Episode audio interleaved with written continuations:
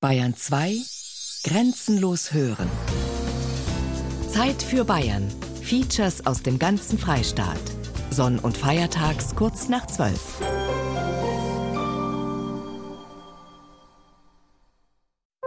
Bayern genießen.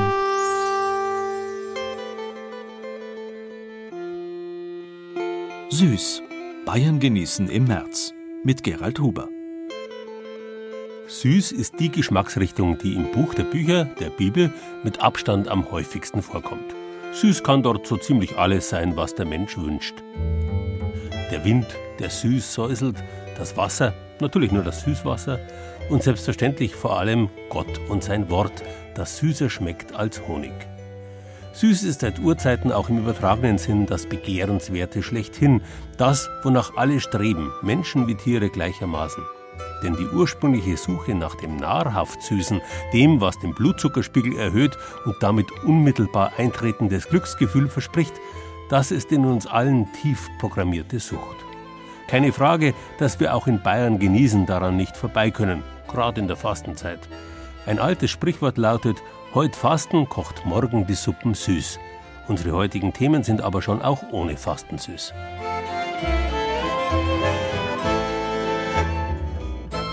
Süß und fett, süßes Schmalzgebäck aus dem Allgäu.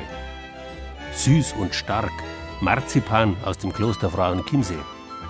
Süß und fruchtig, Gummibären aus Neuenburg vom Wald. Süß und gesund, Süßholz aus Bamberg.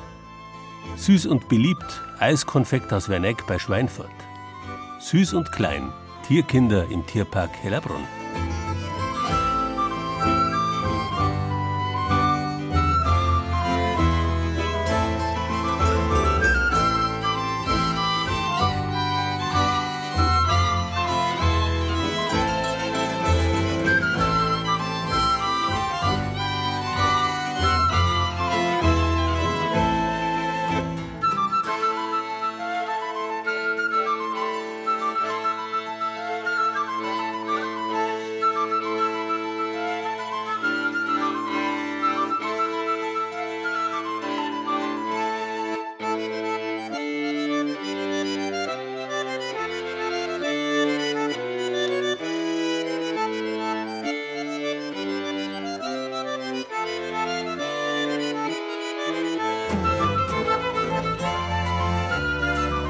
Was im Herbst geerntet wird, wird in den Festzeiten des Winters verbraucht und ganz zum Schluss im Fasching verschlemmt. Bis dann mit dem Frühjahr allmählich das allererste Gemüse und Obst kommt, auch die Hühner wieder mit dem Eierlegen anfangen, dauert es dann noch geraume Zeit. Das ist einerseits der Grund, warum die große Fastenzeit eben jetzt vor Ostern ist. Man hatte am Ende des Winters eh nicht mehr viel in den Speiskammern. Da galt es mit dem auszukommen, was sich lange hält und die winterlichen Schwelgereien halbwegs überstanden hatte. Getreide und Mehl und natürlich auch das Schmalz von der letzten Schlachtung. Überall auf dem Land in Bayern hat deswegen zum Fasching, aber auch in der Fastenzeit danach, das Schmalzgebäck Konjunktur. Ein richtiges Schmalzgebäckparadies ist das Allgäu. Da gibt's Mostküchle, versoffene Jungfern, Nonnenpfürzle, Zopfküchle, Ziegernudeln oder Pfosen.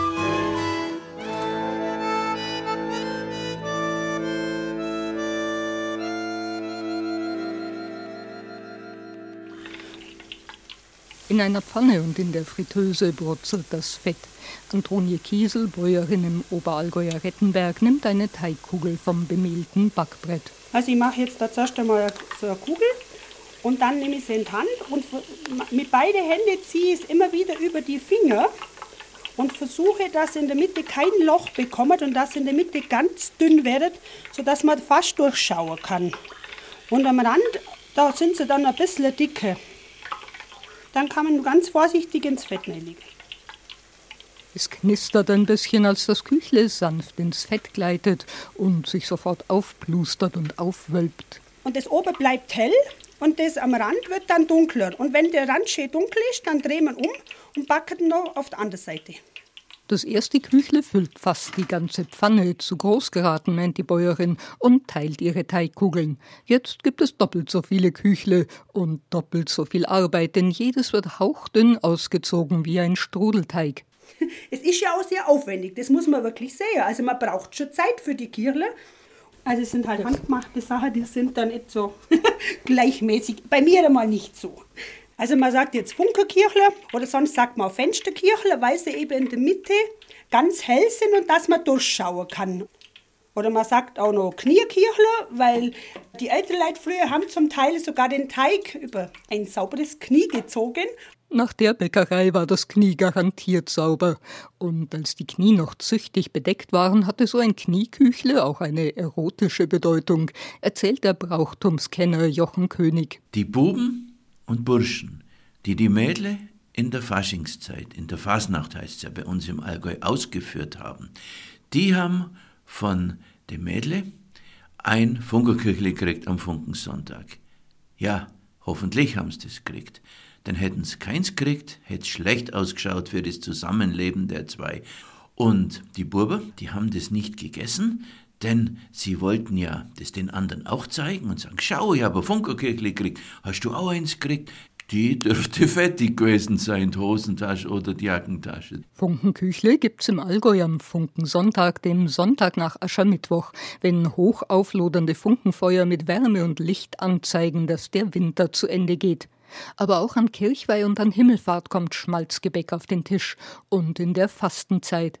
Rund wie Fensterküchle, aber dicker sind die Pfosen, die so heißen wie ein Ort im Oberallgäu. Denn das Wort Pfosen ist vom Mittelalter abgeleitet ein runder Beutel. Pfosen. Die Iller macht eine Schleife wie ein Pfosen und den Ort, der dann dort entstanden ist, ja mei, der heißt dann halt auch Pfosen. Meine Frau, die ist hier in Kempten in der Klosterschule gewesen und sie hat mir erzählt, jeden Freitag hat es drei große Küchle gegeben, haben die Schwestern backen und einen Tee dazu. Das war so das Essen für einen Freitag und das war in der 50er Jahren. Ob es in der Klosterschule auch Nonnenfürzle gab?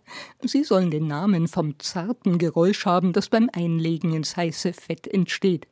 Einen vielversprechenden Namen hat auch ein anderes Schmalzgebäck. Also ich weiß es schon als Kind.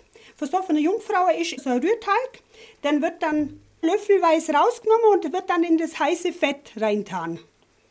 Und danach stupft man das in Glühwein ein. Ist vielleicht nicht ganz für Kinder so geeignet. Darum heißen sie versoffene Jungfrau. Als Zucker noch nicht selbstverständlich war, mussten Safter, Obst oder Most für Süße und Würze sorgen. Und wenn der Wein sauer war, konnte man sagen, sauer macht lustig. Der Spruch geht auf die antike Säftelehre zurück. Danach wird das Temperament eines Menschen bestimmt von den vier Körpersäften Blut, Schleim und schwarze und gelbe Galle.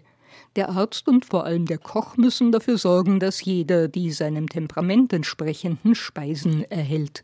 Auch Alter und Jahreszeit spielen eine Rolle. Melancholiker sollen saure und scharfe Gerichte essen, vor allem in der melancholischen Jahreszeit im Herbst. Und im blutvollen Sanguiniker sind der Frühling und süße, aromatische Gerichte zugeordnet. Boah. Zu schwungvoll. Ja, du hast ja keinen Hund in der Wohnung. Nein, der hätte jetzt gleich geschnappt, gell? Ein Küchle ist aus der Pfanne geflutscht, denn jetzt geht es in der Küche Schlag auf Schlag. Kaum ist ein Küchle ausgezogen, muss das nächste schon umgedreht und das dritte aus dem Fett genommen werden. Und dann beim Rausnehmen wieder vorsichtig am Rand nehmen und schauen, dass es nochmal das Restfett noch gut abtropfen kann.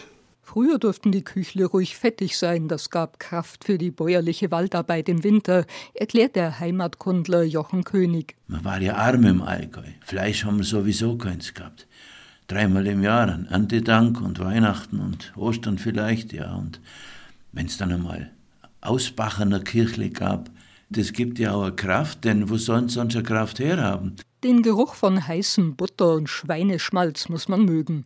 Antonie Kiesel nimmt lieber neutrales Ausbackfett. Und ihr Tipp für den Teig: ein Hefeteig-Grundrezept, aber mehr Wasser als Milch nehmen und zusätzlich zur Butter einen Schuss Öl, damit sich der Teig gut ziehen lässt. Die Küchle gibt's nach einer kräftigen Suppe am Mittag oder nachmittags zum Kaffee. Also ich bestreue es noch mit Puderzucker. Manche mögen es auch mit Zimt und Zucker, aber das richtige Kirchle ist da mit Puderzucker. Das Ergebnis knusprig, süß und köstlich. Bayern genießen. Das Zeit für Bayern Magazin. Jeden ersten Sonntag im Monat. Rezepte, Tipps und Beiträge gibt's auch als Podcast unter bayern2.de. Wie lautet das Gegenteil von süß? Bitter? Oder salzig vielleicht? Die Franken würden garantiert scharf sagen, denn für die Genießer der Bratwurst in Nürnberg und drumherum gibt's dazu niemals süßen Senf. Mein Name ist Helmut Blanger, bin seit 20 Jahren im Verkauf, hauptsächlich mit Bratwürsten. Und meiner Meinung nach kann der gescheite Nürnberger Bratwurst ein bisschen scharfer Senf. So sehen es jedenfalls die Nürnberger. Was die Augsburger und die Regensburger dazu sagen, das erfahren Sie im Laufe der Sendung.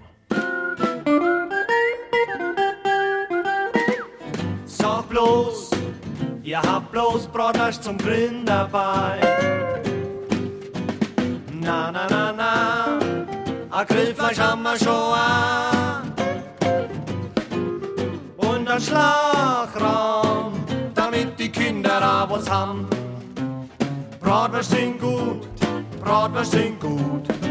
Ob im Bredler oder als Blues, Bratwurst sind gut, Bratwurst Sing gut. Jetzt hab ich einen Senf da auf die Wurst hat aufgehaut. Mensch hat die Bratwurst da blöd geschaut. Das ist der Bratwurst-Blues. Das ist doch jetzt fast ist doch das. Das ist der Bratwurst-Blues. Das ist doch jetzt fast ist doch das. Also ein Bratwurst-Zipfel, der schmeckt da meinem Hund. Bratwurst sind gut, Bratwurst sind gut. Ob im Bredler oder als Blues, Bratwurst sind gut, Bratwurst sind gut. Für den Ursprung des Wortes Marzipan gibt es allerhand Theorien. Die einfachste ist auch die vermutlich zutreffende, nämlich dass Venezianer Kaufleute die süße Spezialität im Orient kennengelernt und sie später unter dem Namen ihres Stadtpatrons als Brot des Marcus Marzipanis bekannt gemacht haben. Marzipan war wegen seiner Zutaten, Mandeln, Zucker und Rosenwasser schon immer teuer, weswegen es vor allem zu Festzeiten auf den Tisch kam. Vor allem natürlich in den großen Handelsstädten, wie zum Beispiel in der Reichsstadt Nürnberg. Andererseits war Marzipan, weil es nicht unter das Fastengebot fiel, natürlich auch eine beliebte Fastenspeise in den Klöstern. Dort schätzte man vor allem seine gehaltvollen, kräftigenden Eigenschaften. Bis heute berühmt für ihr Marzipan sind die Benediktinerinnen von der Fraueninsel im Chiemsee, die ihre Marzipankonfekte immer noch mit Hilfe von Holzmodeln in Form bringen. Vor mir liegt jetzt ein Fisch, ein 20 cm langer Fisch mit Schuppen, mit Flossen und er hat ein goldenes Auge und dem Fisch, dem beiße ich jetzt einfach mal den Kopf ab. Mmh. Dieser Fisch ist natürlich ein Chiemseefisch, aber es ist ein Marzipanfisch. Mmh. Schwester Apollonia, eine der Marzipanmeisterinnen. Dieses Marzipan ist was ganz Besonderes. Wie ist es zusammengesetzt? Das ist natürlich ein Geheimnis. Aber vielleicht wir ein Stückchen vom Geheimnis lüften. Ja, genau. Es ist natürlich aus Mandeln, Mandeln und Zucker. Und dann kommt noch. Nein, da kommen wir jetzt schon in den Bereich wirklich Geheimnis. Das, ähm, da gibt es dann noch verschiedene Zusätze, die werden aber tatsächlich ähm, gar nicht preisgegeben. Das ist unser Klostergeheimnis. Also das ist jetzt der große Kessel, in dem die Rohmasse mit diesen geheimnisvollen Zutaten gerührt wird, Schwester Apollonia? Genau, das wird jetzt sechs Minuten gerührt. Dann wird die Masse ganz, ganz weich und samtig und ist dann ganz warm. Jetzt genau, jetzt schaltet es um. Erst wird es nur vermengt und dann wird es nochmal schneller richtig, sagen wir mal, massiert. Genau. genau, wenn das fertig ist, dann haben wir große Behältnisse. Dann holen wir das hier raus. Wie viel Kilo sind das? Das sind 22. 22 Kilo. 22 Kilo Marzipan. Ein Schlaraffenland, ein Schlaraffenland auf der Fraueninsel, in der Marzipanküche, in der viele verführerische Süßigkeiten entstehen. Und derweil Schwester Apollonia ein Marzipanstück nach dem anderen in ein Model drückt, erklärt Äbtissin Johanna Meyer, dass das Marzipan ursprünglich eine Pilgerspeise war. Ein Grund ist bestimmt wegen der vielen Wallfahrer. Es musste was Energiehältiges sein, was schnell neue Energien gibt. Das hat wahrscheinlich gut zum Likör gepasst. Likör und was Süßes dazu. Es war eine gute Kombination. Was für schöne Aussichten. So geht der Pilger gestärkt und froh beschwingt wieder weiter. Vielleicht sogar noch mit einem Klosterlebkuchen in der Tasche. Also die Pilger zum Kloster Frauenwörth waren gut versorgt und irgendwie hat sich das wohl herumgesprochen. Denn nach längerer Pause, so stellt Äbtissin Johanna fest, es gibt sie wieder. Ich beobachte, es wird wieder allmählich modern, gerade unter den jungen Menschen, zu pilgern. Und sie pilgern auch auf die Fraueninsel. Und zwar manchmal ganz traditionell in einer Schar, in einer Prozession, mit dem Kreuz voran, auch zu Fuß. Ich denke, das, das ist im Kommen. Zurück in der weißgekarrten Marzipanküche des Klosters bei Marianne Jungbeck und Schwester Apollonia. Ich knete die so ein bisschen rund, genau auf der Marmorplatte. Und dann drücke ich mit dem Daumen das Marzipan in den Ausstecher und auf das Model drauf. Der Model. Fisch ist fertig, ja, ja, auf einem runden Untergrund. Genau, jetzt machen wir noch das Auge rein. Ein goldenes Zuckerauge. Genau, ist fertig. Und es ist alles wirklich alles in Handarbeit. Zehnmal mindestens muss jedes Marzipanteil in die Hand genommen werden. Also in den Eimer rein, dann wieder raus auf die Waage, dann wird es ins Model gedrückt, dann legt man es aufs Brett, dann wird es eingewickelt und dann legt man es eigentlich wieder aufs Blech dann in dem Sinn und dann kommt das Etikett drauf. Und dann werden wahrscheinlich bei so viel Handarbeit auch viele gute Gedanken mit eingepackt. Ja, selbstverständlich. Nur die allerbesten. Und das schmeckt man natürlich auch. Ob das wohl das Geheimnis des Klostermarzipans ist?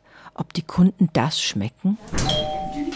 Die vielen guten Gedanken der Marzipanköchinnen? Ich glaube, das ist der Flair des Klosters, der da einfließt in dieses Marzipan. Das ähm, macht es besonders. Es ist vom Geschmack her einmalig. Das ist einfach nur ein Produkt, wo man weiß, was herkommt anderes Marzipan erscheint mir immer so ganz süß und dann geht wirklich nur ganz wenig. Und von dem Marzipan kann man gut mal so einen Fisch einfach nebenbei.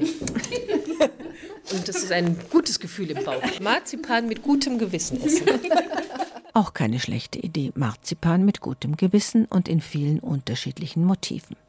Daneben gibt es zwei Besonderheiten aus Marzipan, die im Kloster ohne Model hergestellt werden. Das ist einmal die Nougat-Rolle. Das ist eine Spezialität die gibt es nur im Winter. Im Sommer würde das zu warm und das können wir gar nicht verkaufen. Wobei sich Schwester Apollonia aus Erfahrung keine Sorgen um das Haltbarkeitsdatum machen muss. Viele fragen dann, wie, wie lange hält denn das Marzipan? Oft ist die einzig richtige Antwort meistens nur bis Start. Die Schifffahrt von der Fraueninsel zum Festland nach Gstaad dauert etwa 15 Minuten. Auch das Lieblingskonfekt von Äbtissin Johanna schmilzt ziemlich schnell dahin. Kugeln geformt, gerollt in Kakao. Das schmeckt ausgezeichnet. Das dämpft diese wirklich strenge Süße manchmal. Und dann wird es ein bisschen herber, hat einen guten Geschmack zusammen. Entwickelt und zum ersten Mal hergestellt hat diese Köstlichkeit Marianne Jungbeck erst im vergangenen Jahr. Kakao und Kaffeekonfekt. Aber, Aber wir sind dafür prämiert worden und zwar ähm, haben wir einen Klosterladen Award dafür bekommen für das bundesweit beste Klosterladenprodukt. Das war das Kaffeekonfekt, ja. Ich kann es wirklich nur empfehlen mit einem Cappuccino und einem Kügelchen von diesem Konfekt ist wirklich ein absoluter Pausenfüller. Das machen wir jetzt im Klosterwirt. Da haben Sie recht, ja. Wissenswertes rund um das Chiemseer Marzipankonfekt finden Sie auf unserer Internetseite bayern2.de-zeit für Bayern. Dein Foto steht vor mir, meine Süße. Und ich schreibe dir, meine Süße. Jedes Mal ich dein Bild sehe, fällt's mir wieder ein. Großer Gott, wie konnt ich nur so dumm gewesen sein? Jetzt bist du irgendwo.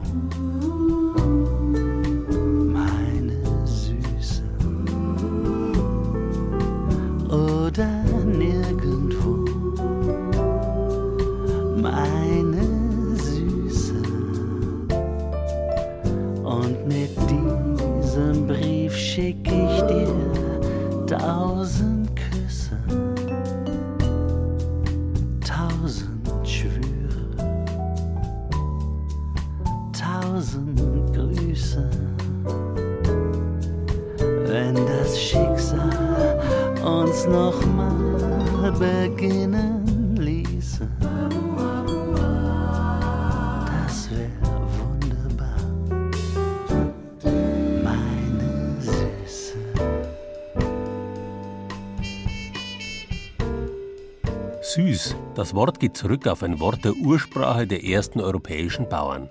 Swadu heißt da ursprünglich so viel wie saftgebend. In allen Sprachen vom Atlantik bis Indien gibt es diese Wurzel in Wörtern, die süß, angenehm, wohlschmeckend, schön, mild oder auch nachgiebig bedeuten. Lateinisch suavis, Englisch sweet beispielsweise heißen süß, Indisch Suda heißt der Koch. Das ist eben der, der etwas schmackhaft macht. Vor diesem Hintergrund können Gummibärle als der Inbegriff des Süßen gelten. Süß sind sie und saftig, weich, nachgiebig und mild, naja, und schön natürlich auch irgendwie. Einer der größten Hersteller von Fruchtgummi, wie es im Expertendeutsch heißt, sitzt im oberpfälzischen Neuenburg vorm Wald.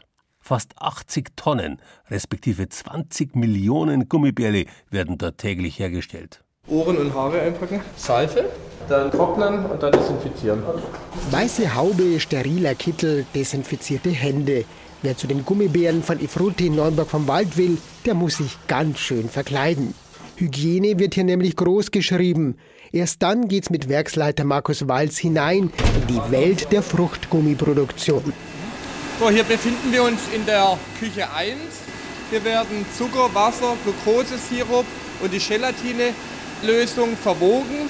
Das gibt eine Vormischung, die anschließend kontinuierlich in die Kochmaschine befördert wird. Gelatine in granulierter Form vom Schwein, dazu Geliermittel und Zucker. Das ist die Ursuppe, aus der die bunte Welt der Gummibärchen entsteht. Von den Grundmassebehältern werden dann chargenweise die entsprechenden Mengen abgelassen, dann aromatisiert, sprich Aroma, Farbe, Säure und eventuelle Fruchtkomponenten, Fruchtsäfte oder Fruchtstücke. Kernstück der Gummibärchenproduktion sind spezielle Maschinen, Mogule genannt. Die befüllen zunächst rechteckige Holzkästen mit Stärkemehl. Dann drückt die Maschine über die ganze Fläche des Kastens Förmchen ins Mehl. Es sind die Negativformen des künftigen Fruchtgummis. Hier unten sieht man jetzt da Ostervorbereitung, das heißt die Spiegeleiergrundform. Dann haben wir hier noch Frösche und Bärenform. Über 1200 verschiedene Fruchtgummiformen hat Efruti in Neuenburg auf Lager. Die klassischen Beeren machen jedoch nur noch einen geringen Teil der Produktion aus. Vielfalt ist gefragt, sagt Vertriebsleiter Christian Weibrecht. Das geht von der 1 Gramm Form bis hoch zu ja, 50 Gramm. Das sind Fledermäuse, das sind Skelette, das sind Weihnachtsmänner, das sind Osterhasen. Bei den Trends ist es einfach so, dass es sich sehr zum Beispiel an das Thema Joghurt anlehnt. Ja, das heißt, kommt ein Granatapfeljoghurt in Mode, dann finden Sie den auch relativ schnell bei den Gummibärchen wieder. Dasselbe gilt für besondere Ingredienzien wie zum Beispiel Aloe Vera. Und was extrem hip nach wie vor ist, sind Gewürze mit denen man aromatisieren kann. Das heißt, wir haben hier Chili zum einen und zum anderen sehr beliebt Ingwer momentan. Im Fabrikverkauf von Efruti direkt neben der Fruchtgummifabrik in Neuenburg vom Wald. Ein wandgroßes Bärenmodell aus Plexiglas mit zahlreichen Öffnungen hängt an der Wand. Hier kann man alle Fruchtgummis aus der laufenden Produktion ausprobieren. Darf ich hier mal die Fruit Snacks Pfirsich empfehlen? Wir verkosten live. Mhm. Ja. Ich sage immer, ein Fruchtgummi muss man auch mit allen Sinnen genießen. Also es riecht nach Pfirsich. Mhm. Es sieht aus wie Pfirsich, es schmeckt wie Pfirsich, hoffe ich. Ja, super. ja? Mhm. Mm. Echte, naturbelassene Säfte, keine künstlichen Farbstoffe. Efruti versteht sich als Premium-Hersteller auf dem heiß umkämpften Markt der Süßigkeiten. Und das mit Erfolg. Efruti-Produkte werden in ganz Europa und Nordamerika verkauft. Aber nicht direkt, sondern über Partner, die wiederum mit ihren eigenen Marken Süßigkeiten aus Neuenburg vertreiben. Saison ist das ganze Jahr über, doch jetzt im Frühjahr läuft das Geschäft besonders gut. Wir haben hier unsere Osterhasen mit Ostermischung, mit den berühmten Spiegeleiern, sprich an gelben Fruchtgummi auf einem weißen Schaum. Dann haben wir natürlich auch äh, die Marille. Mhm. Mhm. Ja, klar, Marille. Ja. Unsere viel gelobten Ingwer-Stäbchen, die müssen wir sie natürlich auch nochmal verkosten lassen. Ah, sehr gut der Favorite von unserem Werkchef. Mm, ja, ja, absolut. Da lacht das Herz des Genießers. Die Fruchtgummis aus Neuenburg machen Lust auf mehr. Die zahlreiche Kundschaft im Werksverkaufladen kann das bestätigen. Zum Lustigwerden. saure Sachen. Cola-Fläschchen oder diese Sherry-Cola-Fläschchen, die gibt es eigentlich nur hier, kenne ich nicht jetzt anders. Für die Kinder, für uns. Ja, wir haben jetzt noch ein bisschen weiter zu fahren, dann kommen wir nicht so oft hierher. Sehr fruchtig. Fahren wir einen Umweg ungefähr von 40 Kilometer zwar, aber das rentiert sich. Preis-Leistungs-Verhältnis ist wirklich top. Saftgummibärchen ja. am besten. Die schmecken wirklich ja, saftig. Auch für die Arbeitskollegin nehme ich dann immer ein bisschen was mit. Die freuen sich auch. Wir dürfen nicht nach Hause kommen ohne Gummibärchen. Und deshalb wird die Kasse bei Efrute in Neuenburg auch in Zukunft oft piepsen. Verkäuferin Beate Pleb und ihre 330 Kolleginnen und Kollegen von der Produktion hören das gerne gut, ja. Es ist auch schön und die Kunden bestätigen uns ja immer wieder, dass das eine sehr gute Ware ist. Also nicht zu vergleichen mit anderen Gummibärchen, wo es so zum Kaufen gibt. ich bin jetzt zehn Jahre hier. Ich esse auch zu Hause noch Gummibärchen. Immer noch. Ja. Selbstverständlich kann man Gummibärle auch selber machen. Ein Rezept dafür finden Sie auf unserer Internetseite bayern2.de Zeit für Bayern. Bayern genießen. Das Zeit für Bayern Magazin. Jeden ersten Sonntag im Monat. Auf Bayern 2.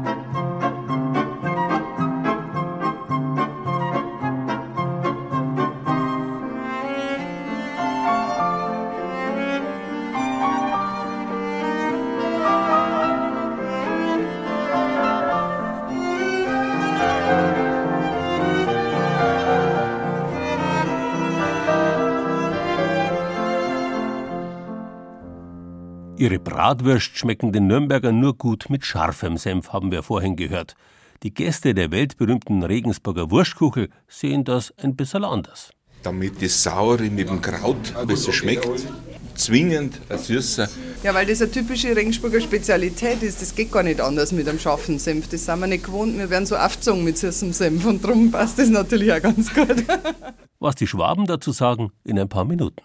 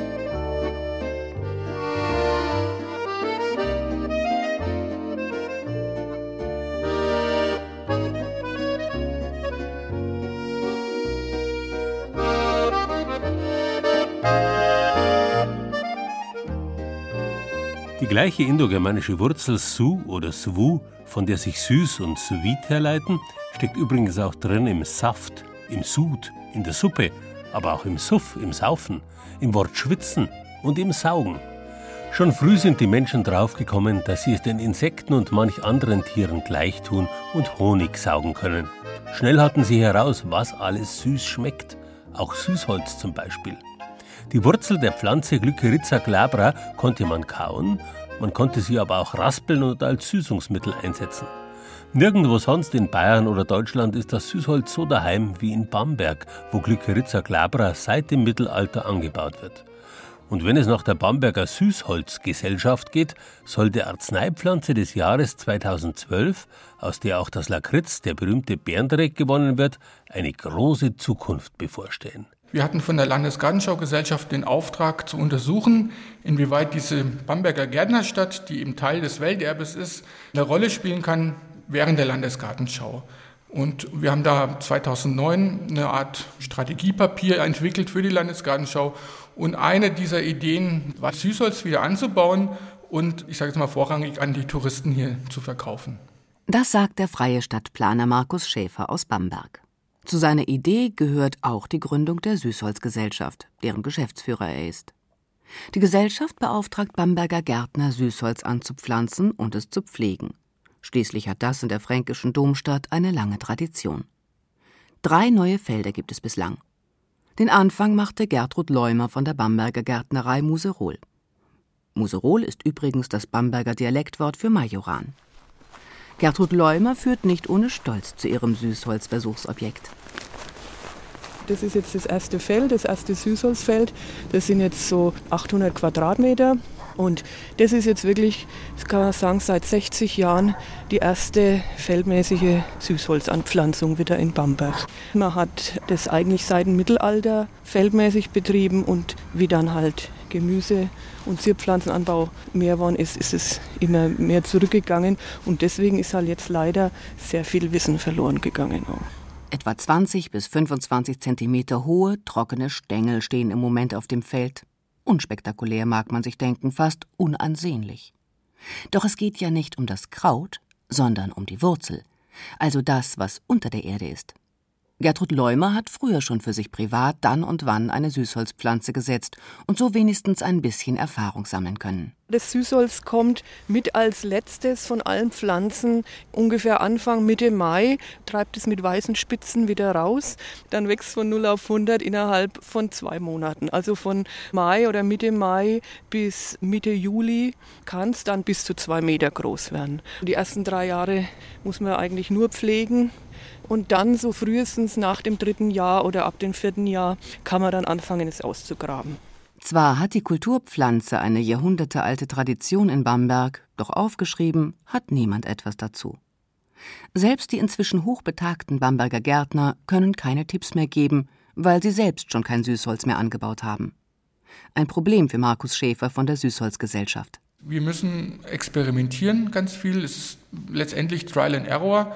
Wir schauen nach drei Jahren, nach vier Jahren, nach fünf Jahren, wenn man jeweils vielleicht 100 Quadratmeter erntet, wie entwickelt sich? Ist das dann äh, entsprechend mehr oder weniger? Wir müssen gucken, welche Abstände die Pflanzen am besten haben, welche Erntemethode.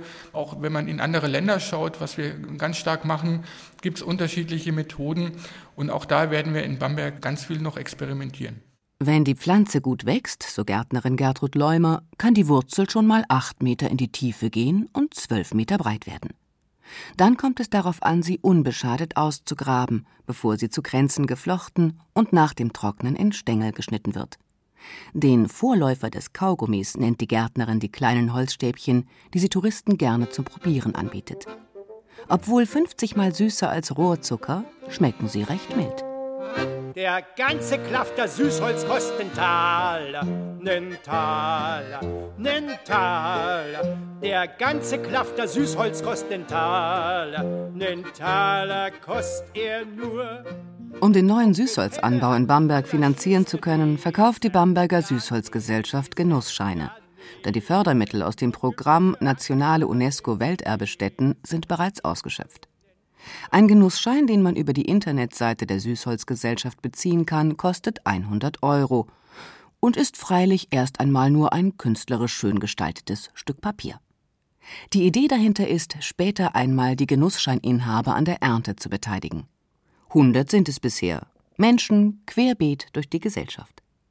Markus Schäfer von der Süßholzgesellschaft ist nun gespannt aufs nächste Jahr. Wir werden vielleicht 2013 schon mal eine kleine Probeernte machen, wie der Ertrag aussieht und dann 2014 abschätzen können, inwieweit das Projekt sich auch selber tragen kann oder inwieweit man auch sagen muss, es war eine schöne Idee, aber langfristig ist es ein Draufzahlgeschäft und ja, dann bleibt der Genussschein äh, eine schöne Erinnerung. Aber das Projekt, denke ich, ist es wert, dass man es zumindest versucht.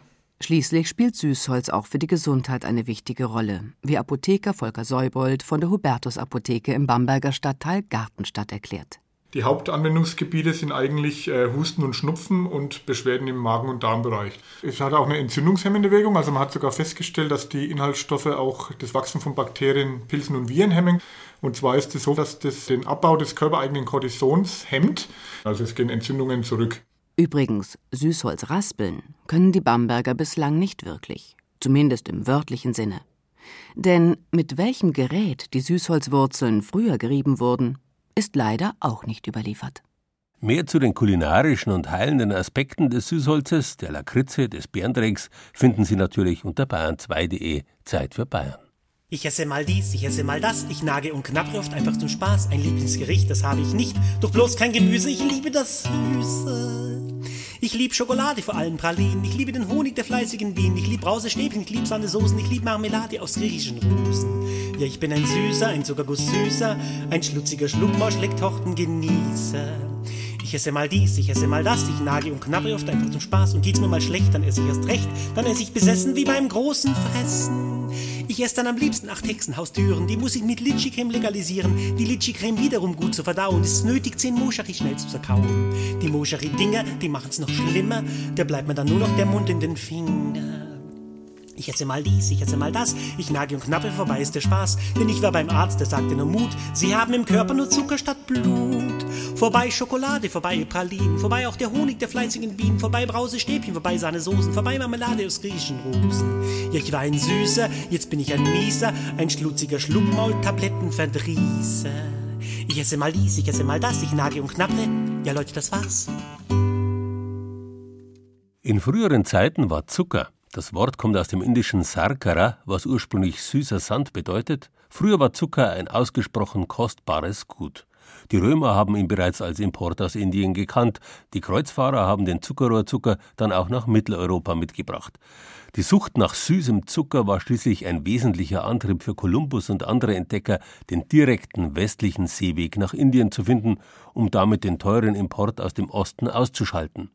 Seit der Entdeckung Amerikas wird so das Zuckerrohr auch in der neuen Welt angebaut. 1801 schließlich hat ein Schlesier entdeckt, dass sich Zucker auch industriell herstellen lässt, aus der Zuckerrübe. Ab 1850 wird Zucker endlich billiger. Dampfmaschinen übernehmen die Produktion. Als dann gegen Ende des 19. Jahrhunderts der Dampf durch Strom ersetzt wird, ist das der Auftakt für eine wahre Zuckerschwemme im 20. Jahrhundert. Von Anfang an war da der Fabrikant Adolf Eichelmann aus Werneck bei Schweinfurt mit dabei. Der Nudelhersteller führte im Jahr 1900 erstmals ein Brausepulver ein und erfand im Jahr 1927 eine Spezialität, die seither um die Welt gegangen ist. Eiskonfekt. In großen Rührbottichen wird unter anderem Kokosöl, Zucker und Kakaopulver vermischt.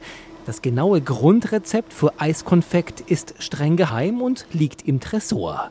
Wird eine neue Mischung angesetzt, dann gehen Günther Treutlein und Anita Zeisner in ihr kleines Labor und mischen die Zutaten zusammen. Anita, kannst du mal ein wenig Haselnussmark dazugeben? Wie viel? 20 Gramm. Brauchen wir jetzt wahrscheinlich noch ein bisschen Lecithin. Das ist ja noch ein wenig eichtig. Natürliches Sojalecithin kommt dazu, damit die Eiskonfektmasse immer gleich zähflüssig ist. Jetzt würde ich sagen, messen wir mal und dann probieren wir mal. Ich würde es auch kümmern lassen. Schmeckt gut nussig. Ich glaube, das ist okay. Jetzt werden wir es abgießen in Formen und dann im gekühlten Zustand, dann muss ja sowieso nochmal verkostet werden. Der Teigwarenproduzent Adam Eichelmann hatte 1927 das erste Eiskonfekt hergestellt. Aus dem Familiennamen Eichelmann wurde dann der Firmenname Eichetti. Und dieses Eiskonfekt wird bis heute produziert. Entstanden ist es in einer Zeit, in der die Zutat Kakaopulver kaum zu bekommen war und wenn, dann nur zu nahezu unerschwinglichen Preisen. Wenige Jahre nach dem Ersten Weltkrieg, nach der großen Inflation und kurz vor der Weltwirtschaftskrise, erzählt einer der beiden Geschäftsführer Christian Weigel. Keine Rohstoffe, also das heißt, da war man eigentlich froh um alternativen Möglichkeiten mit Puderzucker zu arbeiten. Dann hat man Kokosöl bekommen und ich denke, man hat vielleicht auch damals versucht, vielleicht gewisse Sachen selbst machen zu können, die dann auch preislich interessant sind. Günter Kraus, der zweite Geschäftsführer, nickt. Schokolade war ein sehr, sehr teures und seltenes Produkt. Und dann hat man versucht, um ein schokoladenähnliches Produkt äh, zu schaffen, Rohstoffe einzusetzen, die dann günstiger waren und die dann dadurch vielleicht auch einen anderen Effekt erzielt haben, aber trotzdem schokoladig geschmeckt haben.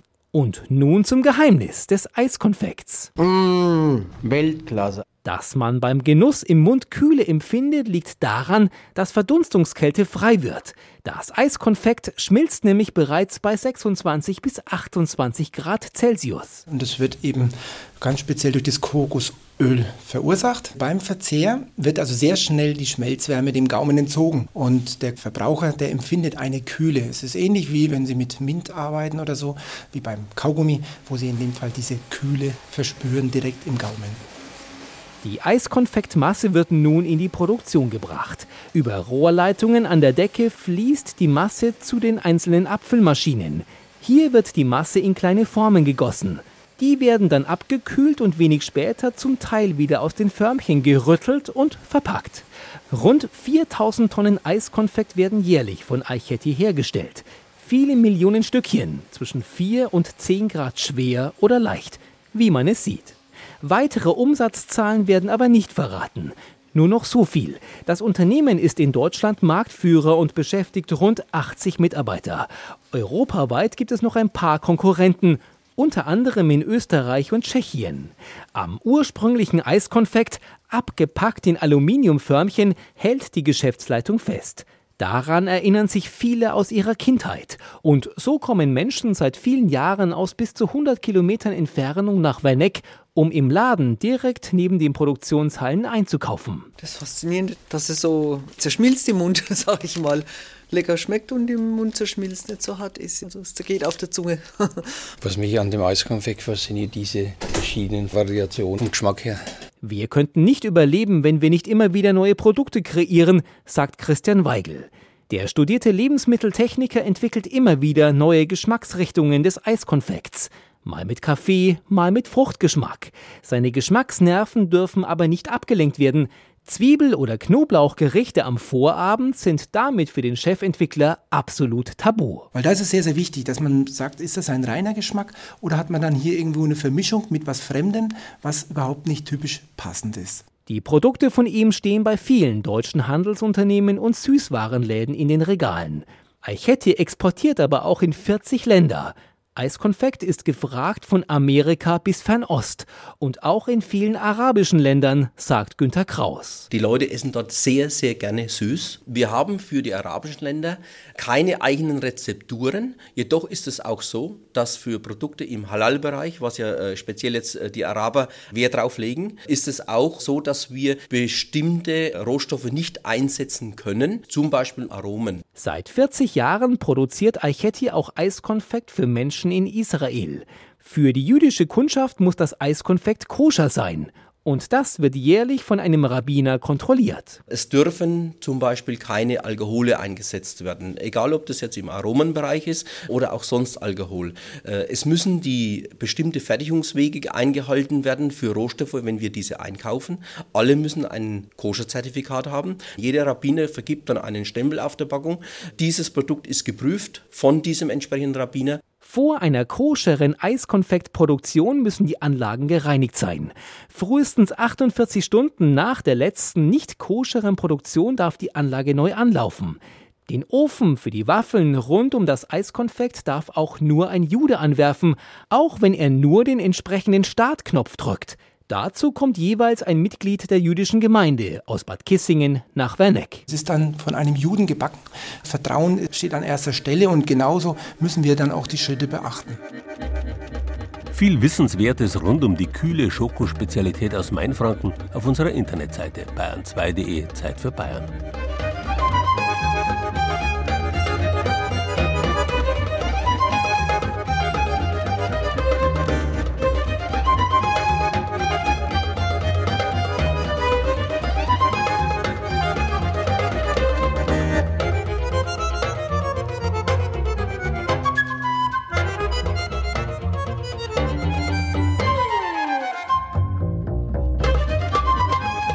Zu Bratwürsten, süßen oder scharfen Senf. Für Augsburger ist das überhaupt keine Frage. Die Bewohner der einstmals reichsten Stadt Europas, deren Küchenkultur bereits von dem französischen Renaissance-Philosophen Montaigne gerühmt wurde, essen Senf ohnehin am liebsten zum Käse aus dem Allgäu. Und am liebsten haben sie eine Verbindung von süß und scharf.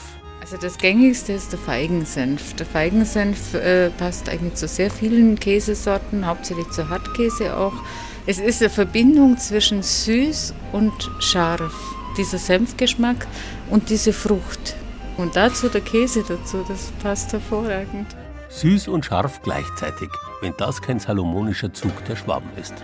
Eins, zwei, drei, schon geil!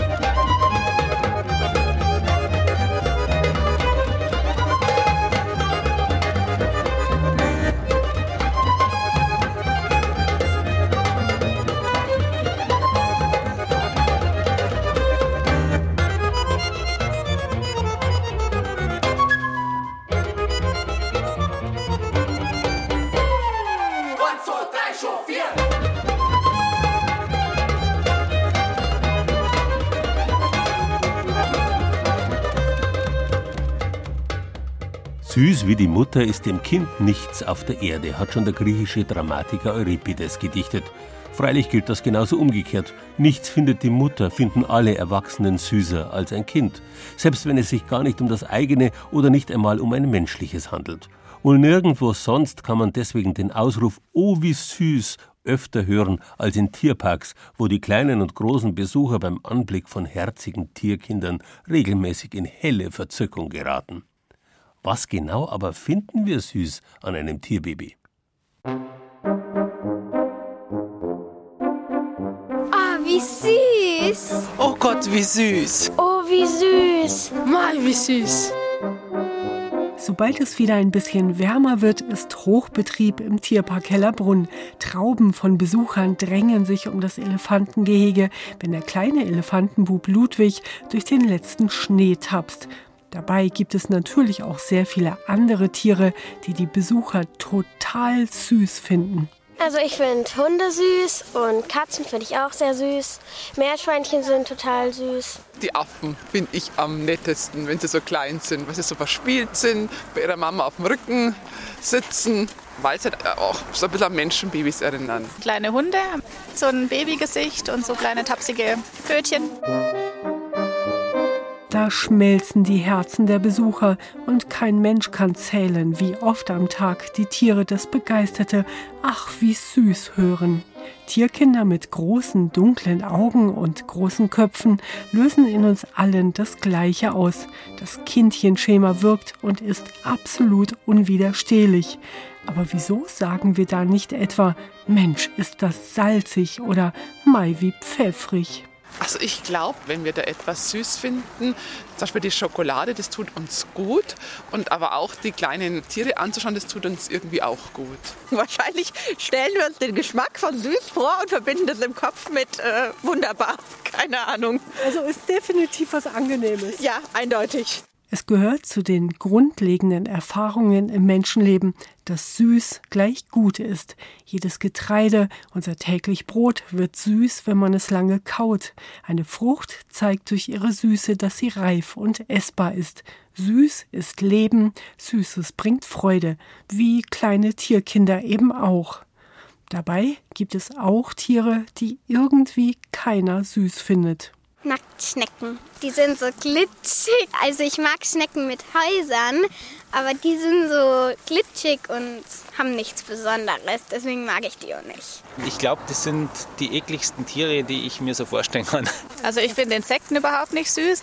Krokodile und Schlangen, die haben ja auf jeden Fall kein Babygesicht. Vogelspinnen sind nicht so süß. Oder Mücken finde ich auch nicht so toll. Matthias Hafner ist Pfleger im Tierpark Hellerbrunn. Er ist der Herr der Spinnen und Krabbeltiere und hat gerade eine ganz junge Vogelspinne auf der Hand sitzen. Das ist eindeutig kein Tier, das unseren Beschützerinstinkt und unser Kuschelbedürfnis weckt. Aber Matthias Hafner findet, die Spinne hat Charme und Persönlichkeit. Hier vorne sitzen die Augen also direkt auf dem Rücken. Und es sind Punktfacettenaugen. Sprich, die haben nicht nur zwei Augen wie wir Menschen, sondern die haben ganz viele, acht Stück hintereinander. Die sitzen eben hier oben drauf. Ah ja, wie Stecknadelköpfe. Ja, wie Stecknadel, fast noch kleiner. Vogelspinnen sind faszinierend, aber eindeutig kein bisschen süß. Mit ihren langen, schwarz behaarten Beinen, mit dem Rücken voll funkelnder Augen und den großen Beißzangen keine Spur von Kindchenschema. Sowas haben Spinnen überhaupt nicht nötig, da die Kleinen aus dem Nest flüchten, sprich aus dem Ei schlüpfen, dann das Nest sofort verlassen und sofort selbstständig sind. Jetzt müssen die auch nicht süß sein für ihre Eltern oder so. Nein, die stehen sofort auf eigenen Beinen, acht Stück übrigens, und können alleine durch die Welt wandern. Eine neugeborene Vogelspinne ist schon Minuten nach dem Schlüpfen ein fertiger Räuber, der völlig selbstständig auf Beute zugeht ganz anders der knuffige Elefantenbub Ludwig, der Liebling des Tierparks. Man muss sich überlegen, wenn ein Elefantenbaby, das ist 22 Monate im Mutterleib, was ja eine sehr, sehr lange Zeit ist, kommt heraus und ist aber trotzdem noch über Jahre abhängig von der Muttermilch, über Jahre abhängig von der Fürsorge der Herde und der Mutter.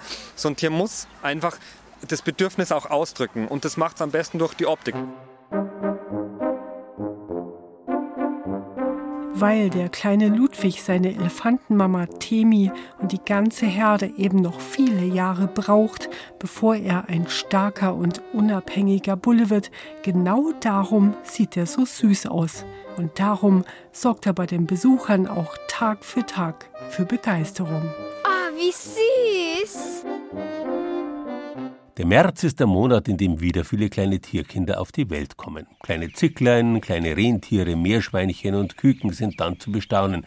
Im Münchner Tierpark Hellerbrunn, in den Zoos von Nürnberg, Augsburg und Straubing und in zahlreichen kleineren Tiergärten und Wildparks.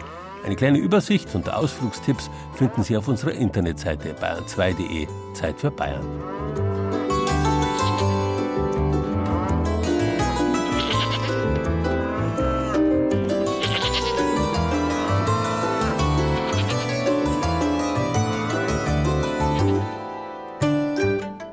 Bei unseren Kollegen vom Fernsehen geht's in einer Viertelstunde süß weiter mit Süßem aus Oberfranken. Urradler, ich hoffe, ich spreche es richtig aus, sind ein süßes Schmalzgebäck, das es nur in dieser Gegend gibt. Und es geht um eingeweckte Kirschen rund um die bayerische Kirschregion am Walberler in der fränkischen Schweiz.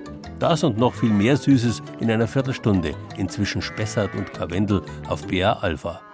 Und wenn Ihnen jetzt vor lauter Süßigkeiten der Mund pappig oder wässrig geworden ist, dann können wir Sie trösten. Das Süße weiß nur recht zu schätzen, wer ab und zu drauf verzichtet. Und die Fastenzeit, die ist eh schon zu einem Drittel rum. In diesem Sinn, einen schönen Sonntag. Süß, das war Bayern genießen im März. Mit Gerald Huber und Beiträgen aus unseren sechs Regionalstudios. Marianne Beach aus unserer Redaktion Schwaben ließ uns das süße Schmalzgebackene aus dem Allgäu probieren. In die Marzipanbäckerei der Benediktinerinnen auf der Insel Frauenwörth im Chiemsee nahm uns Gabi Töpsch von der Redaktion Oberbayern mit. Die Gummibärenfabrik in Neuenburg vorm Wald zeigte uns Sigi Höhne aus dem Studio Ostbayern in Regensburg. Über das Bamberger Süßholz berichtete Gabi Brüggemann aus dem Studio Franken. Die Reportage über das Eiskonfekt aus Werneck kam von Norbert Steiche aus dem Studio Mainfranken. Und Anja Salewski von unserer München-Redaktion lud uns zu den süßen Tierkindern im Tierpark Hellerbrunn ein. Ton und Technik Brigitte Xenger, Regieassistenz Angela Breyer, Redaktion und Regie Gerald Huber.